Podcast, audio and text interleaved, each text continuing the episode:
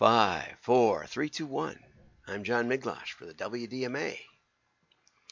We're going to be talking about mail and branding today. So buckle up. Here we go. Family swung, swamped by junk mail. What can you do? Okay. And this is from NBC 4i from January 3rd. Uh, one family gets way too much mail and they're at wits' end trying to stop it.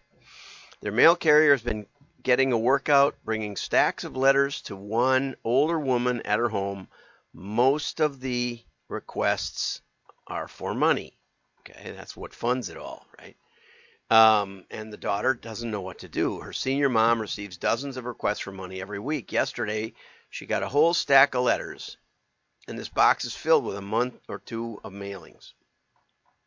The mail never lets up like invitations to Hogwarts school that showered young Harry Potter every day. I remember that. I read that book. They come every day. There's not a day she doesn't get some kind of mail like that. And most letters are from legitimate charities. And here's the big problem. this is this is if you want to know why they're coming, her mom has a tough time saying no to requests for donations. Okay? So the reason that they they don't stop and they multiply is whatever you honor will come toward you.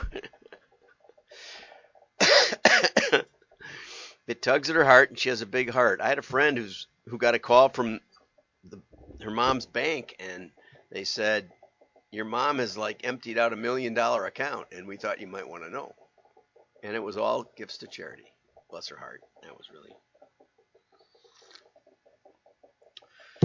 And uh, so um, you could write to all the organizations and ask them to remove their mom off their mailing list, but it's not really their mailing list that she's getting the mailings from. It's probably exchanges, list exchanges, or list rentals. And so that might not even uh, work because she's not on their mailing list per se, unless she's given to that organization explicitly. Um, so what the Better Business Bureau's Wise Giving Alliance says is when donating, you can tell the ch- charities not to share your name. That's one thing. Okay. Uh, register with the DMAchoice.org, uh, which is the old Direct Marketing Association. I think they get that wrong. It, it, it changed its name to the Data and Marketing Association, which has literally nothing to do with mail, but anyway, DMA Choice. Uh, signing up can stop most junk mail. There was a, a post on LinkedIn the other day and it said, Does mail have a PR problem? And it was like, Well, yeah. See, I've embraced junk mail long ago. I said that. Uh, uh, I said that what else in life can you throw away with impunity, right? You don't have to ever worry about throwing away the junk mail. Why they why they keep it in a box, I'm not sure. Set it aside, you know, yeah, you can send it back. Say, uh, return to sender. You can say that. Uh, or you can just dump it. or you can use it as a fire starter. You know, I remember the old uh, the old uh, Sunset House had the the catalog log maker that you could use to, to make catalogs into logs for the fireplace. Um, Here's an easy one. Ask your mom or dad to have their mail forwarded to your address, just like when you go away on vacation. Or, you know, even further along, consider a durable power of attorney, which lets you get their mail and pay their bills and see all of that stuff. But it might be that your mom likes getting the letters. That's also possible. I had a friend, they were never really a client, although we kind of tried to work together. Um, and they would mail something like 120 times a year. They had uh, sweepstakes, you know, and you know it was it was probably mainly elderly women, and they you know they enjoyed getting stuff in the mail, so they would play along, and you know if it's not, I mean, there's a lot of things you can do, a lot of hobbies you can have that'll cost you a lot more. Like you may have noticed, I changed my LinkedIn profile, the, not the profile picture, but the background picture, and I put up the honeybees, and that'll cost you. That can cost you thousands just getting started. first couple of years. So, you know, this might be pretty harmless, but it's up to you. It's your choice. But the point is, there is choice. Um, there's the send it back point here. Uh, the the the uh, DMA choice does cost two dollars, and that's what to prevent teenagers or criminals from simply stopping your mail or disgruntled uh, ex spouses or who knows what. Um, it's the same principle as Elon Musk with the eight dollar a month charge, I think, except it's much much lower. Okay, here's an interesting scheme. I love the way they talk there. Royal Mail wholesale incentive scheme to boost programmatic mail. And the gist of it is first, they have a lot of information about why programmatic is, is good. Uh, but one of the issues is that if you mail one piece of mail, you know, if you don't have a lot of traffic on your website, and it's it could be, you know, even a lot of traffic, um, then you, you you're you go under the threshold for advertising mail. And so, and their threshold seems to be 4,000 pieces. I think the USPS is 2,000. But feel free to correct me if I'm wrong.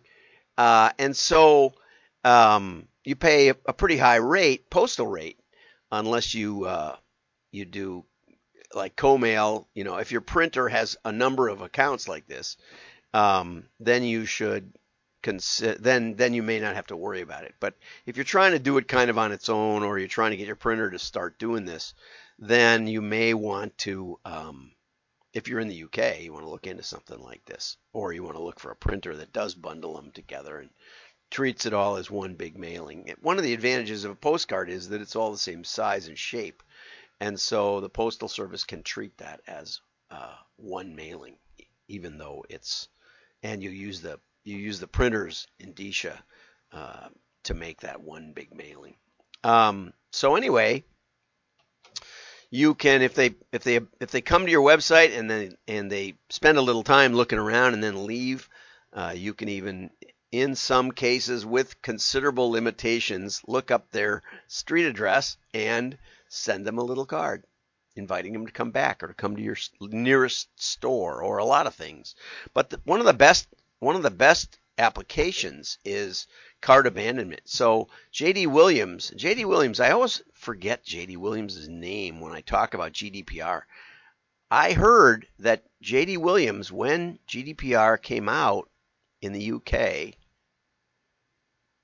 erased all of their 12 month or older buyers. Everybody who hadn't bought in the last year, they thought they couldn't mail to them anymore, so they just erased the the, the data. That's uh, that's something I heard from a list broker in the UK. We won't uh, we won't mention Nigel's name because uh, you know, but if you know Nigel, you can check with him.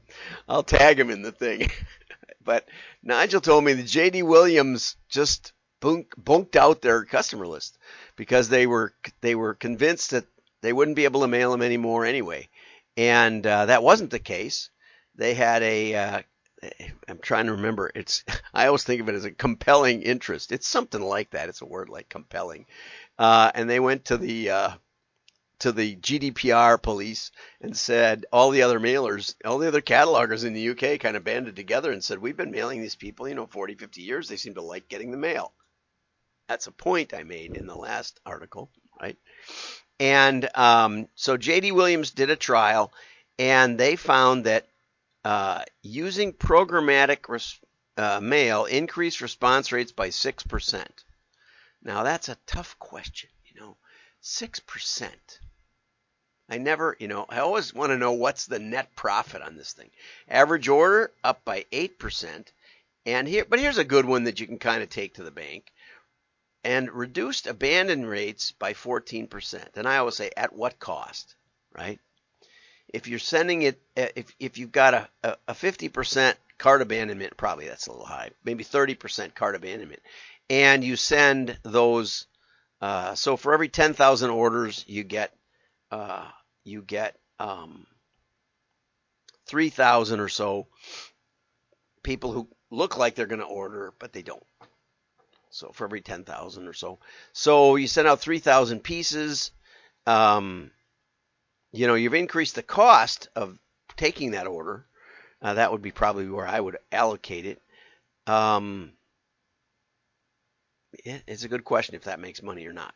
But at least at least Royal Mail, good for them, is giving you a way to qualify for the for the lower ad mail rates, uh, even if you're below 4,000 items per day. Okay, so that's a pretty good strategy. Okay, now over to Mark Ritson. I never know where he's going to go with this stuff, but he really liked Netflix Glass Onion. You can see that's the name when it was originally promoted, and then they added Knives Out on the bottom. And uh, Mark liked the film. Okay, Daniel Craig is the detective Benoit Benoit Blanc. I don't know how to say that, but anyway. Um, and the the writer of the of the of the uh, movie, um, what's his name? Ryan Johnson, Rian, Ryan, Ryan Johnson, was ticked off because he wanted he wanted a unique an, a unique movie that didn't depend on seeing the the previous movie. A lot like um, a lot like Dorothy Sayers, is it? He said some famous mystery writer. Um, but he but Netflix said no, we're going to tie it back to the big hit Knives Out. And so Mark tells the story of uh, Mark tells the story of how movies are branded. So Glass Onion on its own was repositioned by Netflix to Glass Onion Knives Out in very small type, I have to say. Um, and this is a spectrum of of branding from House of Brands, where we just acquire brands and we just leave them alone and let them market by themselves, all the way over to a branded house, which, like the movie Halloween, just is the same name over and over and over and over. Okay, The Godfather, Godfather 1, Godfather 2, Godfather 3. Um, or you can have a sub brand, which is Indiana Jones and uh, The Temple of Doom, for example, is a, the, I think it's the third one. And um, and but Indiana Jones is, is featured, Star Trek, and then they have a, a sub the, the title. This is actually, you know, the the the title of the brand is bigger. This one certainly isn't. You know, Knives Out is in small is small print. Okay, so from a graphic standpoint, they didn't see. It doesn't seem like they went all the way to here to co-drivers, but mm-mm-mm, you know, I'm not going to argue with Mark. Um, and he said that in the aughts, it in the aughts, um, he goes in the where's the aughts? Okay. Oh, Agatha Christie is the author that Rian Johnson wanted to emulate Agatha Christie, where the main protagonist stays the same, but but but uh, Johnson wanted to trust the intelligence of his audience, and Netflix thought better of that. Uh, what was it? P.T. Barnum who said you'll never go broke underestimating the intelligence of your audience, or I guess he said a sucker's born every minute. Excuse me. Uh, that's a marketing principle for you. So, so Rian Johnson wanted to trust the intelligence of the audience, and Netflix said no. But actually, there's more to it than that. Okay, what what happened was that there was a there was a surprise. Oh, and so here he talks about in the knots, the naughties. It looks like, which is not the 90s and it's not the tens. It's the zeros. Not. That's how. That's what they they say uh, over in the UK. During the noughties, multinationals acquired more and more brands. Okay, and then, a decade later, the cost of maintaining and growing such a large, diverse portfolio became increasingly apparent, and every smart company did two things. Okay, they cut back the quantity, the quantitative size of the portfolio brands. Okay, so they, uh, everyone from P&G to FedEx demolished some of the houses on their property. Uh, that's pretty good. I love the metaphor there. Uh, to reduce their marketing land tax and bolster their renovation budgets by focusing focusing only on the biggest and best remaining properties. Then they moved as many of the surviving brands as possible from left to right on that spectrum, right? So moved them from independent brands over to some connection that made some sense with the main brand. Okay? So Coke Zero or Zero, I think it was just called Zero, became Coke Zero, product variant of Coke, not a sub brand in its own right. Picasa, I don't even remember Picasa, became Google Photos. Okay, makes sense. More became less, the less began to deliver. Netflix is merely following a trend that is established that uh, a trend as established as any in modern brand management, trying to attract as many customers as possible. Um, the last 30 years has witnessed an incredible revolution in product development.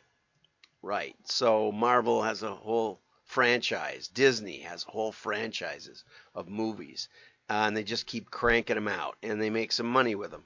Uh, when I when Mark was a kid, he said The Godfather, Star Wars, those were like the only serial uh, sequel, uh, but now they have tons of them. Okay, so uh, according to Anita Elberse from Harvard, they're six times more profitable if you if you connect with a previous success. That could be okay, and uh, you can you can get the link to Jon Lombardo explaining uh, to LinkedIn's Jon Lombardo explaining it all, uh, and I put that link in the comments. I think. Oh, I wanted to do a shout out to Vinny who's been sharing these every day. You know, I noticed that all of a sudden my my impressions have doubled, and it could just be that one thing that Vinny's doing every day, and I really want to commend him for that. So if you like these, and I have a few people that you know I get I get regular likes on these shows, probably male people, I, and I mean M A I L. Uh, instead of hitting like, or in addition to hitting like, just move over a little and hit the share button. It's right next to the like button. Well, it's over one more, I think. And um, it's no more work. You don't have to say anything if you don't want to. Uh, Vinny just says another good show by John or the WDMA or something. Um, but it really seems to make a difference. So I really appreciate the shares. If you, uh, you know, I appreciate if you want to join and you can go to wdma.org slash join and give me some encouragement that way, tangible encouragement. But boy, Vinny is really up in the up in the views. It seems like to me. Okay, so what's going on here? Knives Out was a surprise commercial smash, uh, made for only 40 million and brought in 300 million. And then the next movie was a bidding war, and Netflix offered 470 million for two. Okay, so you know if it isn't quite as good, they could lose they could lose some money, and that may just be the program rights. I don't know what it mean what it is to build it to make the movie. I don't know. You know, I don't know. I'm not a movie maker. Find love on the best dating site. Oh, okay. Someone's spamming me on uh, on social media, and that's from YouTube and they're just going to keep on, I suppose. I did get a couple new subscribers on YouTube, so people do buy it and do do watch it over there. Um, a limited. So when it came out, The Glass Onion, uh, Netflix did a limited cinematic run in the U.S. and the U.K. and it did very good business. But after only five days, Netflix pulled the film from the theaters and announced it would appear on the channel a month later on the 23rd of December. And interestingly, because sequels are so rarely as good as the original, like never, my my kids and my wife went down in the basement and watched, you know, the premiere like the day of or the next day or something. And uh, I didn't watch it because I like sailing videos on the YouTube channels, but also because I thought, well, it's Knives Out and it won't be as good. And if if I would have known it was just a mystery with with um, you know, a similar writer and, the, and there wasn't that connection, I would have been much, much more likely to watch it. But because I thought it was a sequel, I decided to pass. So put that in your pipe and smoke it, Mark, and also Netflix. You know, there is a negative, uh, there's a price to pay making it a, making it a sequel. Um, so we have two religions member satisfaction, which is way up here, and operating income, which is way down here. You know, Netflix would like to make 300 million from a theater box off from the theater box office. But they are more interested in making happy the 24 billion in revenue subscribers. Okay? That makes sense. And that's the way, you know, we always ran the catalog business. We always wanted to make sure that we were delivering value consistently over time because that is where the real money is. Okay? So Rian Rian was right to move his title to title his movie Glass Onion, but Reed Hastings does not care about one movie. He cares about his customers and how they feel about their subscription to Netflix. Long-term profitability, sustainability, right?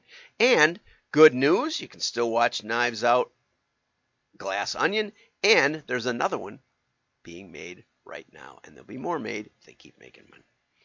So have a great day. Like and share. Share. Hit the share button. Your friends will know you're smart. Bye bye.